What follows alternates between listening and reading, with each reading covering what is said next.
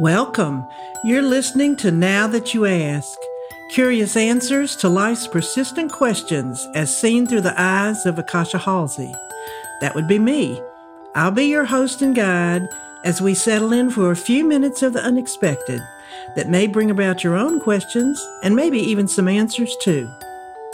Thanks so much for joining me. Now let's get started with the show. One of life's most fulfilling moments occurs in the split second when the familiar is suddenly transformed into the dazzling aura of the profoundly new. Edward B. Lindaman. This is entitled A Pony for Christmas. Christmas is a time of gift giving and hopefulness. I love shopping for gifts, thinking about what another person might enjoy, all the while trying to cast aside what really appeals to me. That's not as easy as one might think. So when a person is really thrilled with a gift, it's a wonderful thing to behold. The same applies when I receive a gift that delights the hell out of me. I recently spent Christmas with my adopted family in Reno. It's a family of four mom, dad, oldest girl at almost eight. Oh, let me amend that. She's now eight. And brother, almost five.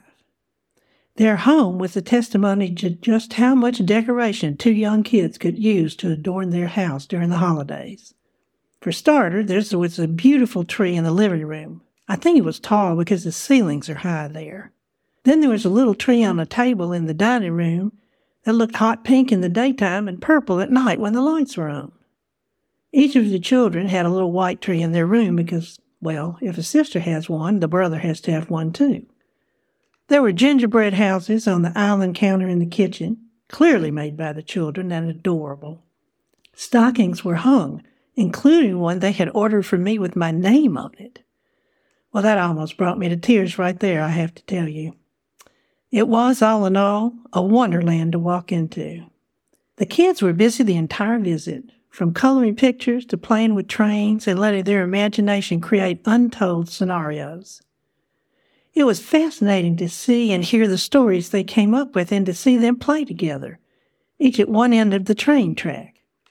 I received almost hourly gifts from the youngest multiple colored pictures from his coloring book, three pipe cleaner bracelets, three bookmarks made from a piece of felt with a big button at the end so I didn't lose my place, and a few rocks he thought I should have. I have to admit, no man has ever showered me with more gifts than this one. One thing that kept the little girl busy was riding out of the barn. She rode just this little pony called Swift and told me it's after Taylor Swift. Her grandmother, who was a dear friend of mine, and her mother we're both equestrians, so she comes by a love of riding and being around horses naturally. It's a relatively new love for her, and she's just besotted with being at the barn where she does whatever she feels like and whatever is needed. She can muck stalls, clean tack, it doesn't matter. She just likes to be out there. That pony that she rides loves her too and follows her around, nuzzling her or leaning into conversations. She is adorable sitting atop that pony looking all grown up in her boots and helmet. And it reminded me of the times I spent with her grandmother at her own barn. A decision was made to buy that pony as a Christmas present. And I mean, how often does that happen? It was a secret, though, and I was instructed not to let it slip out. That's not the best decision in the world because I am not a good secret keeper. It's like that secret looks and looks for the tiniest moment to slip out with no conscious malice on my part. I did pretty good, though, and on Christmas morning we went to the barn to give Swift some candy canes, which I heard were his favorite.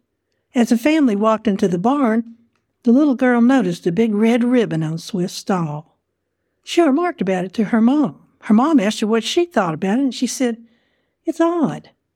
When the barn owner joined us, she was asked about the bow, too. Again, the little girl was asked what she thought about it. Well, she looked at the bow, then at the pony, then at the bow again, then at the pony. And that's when her face started to change. As the truth of what was happening dawned on her, I watched her little face light up with joy, and she screamed, Mom! and threw her arms around her mom's waist. And then She was under the stall door and caressing that pony with all the happiness she had.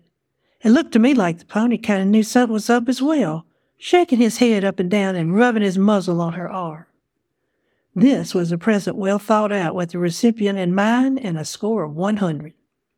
A few days later, I received one of the best Christmas presents I've ever gotten. Twelve brown paper packages, clearly books, marked with the name of each month, beribboned with colors that reflected that month, and adorned with something that spoke either to the month or the book. For example, in June, there was a black and white ribbon with yellow bees on it and a sprig of some plant for that month. The month of July had a red, white, and blue ribbon on it, and it had a picture of a strawberry. My longest time friend Pam gave them to me, knowing how much I love to read and also knowing, well, it's the ultimate challenge to see if I can go an entire year without opening one of those books ahead of time. Having 11 books, 11 presents just hanging out in my closet every time I open it and look at it is just almost more than I can stand. But I literally screamed with joy at the present itself and the knowledge that the odds were stacked against me around opening just one book a month. Part of me wants to open them all right now, but I tell myself I'll not give her that satisfaction. Part of me wants to open them all up and then wrap them back up, just like I did when I was a little kid. But the best part of me knows that I'll get the ultimate enjoyment from looking at them all year, thinking of Pam every time I do, and allowing myself to savor this gift all year long. Stay tuned. You'll see how I do. This is much, much better than a Fruit of the Month Club, I have to say, though. Getting a gift from someone who knows you well, knows what you like, and takes the time to do all that work is just without price. The mom and dad that bought that pony know that. My Pam knows that, and now I know that too. I thought giving was the best part of presents. The presents I got they're Pam's favorite book, so getting to learn more about her is also a part of my gift. I see that there are many, many ways to delight those we love, as it turns out. That also means there are many, many ways to have fun doing the delighting. So I pledge to do my part to uncover more of them in this new year. Thank you for listening to Now That You Ask. I hope you found this episode insightful and perhaps entertaining too.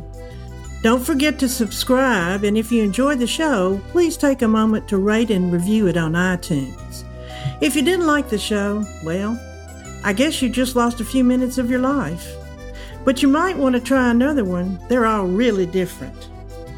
You can also listen to past episodes and subscribe to email updates on Now That You Ask Podcast.com. Bye bye for now.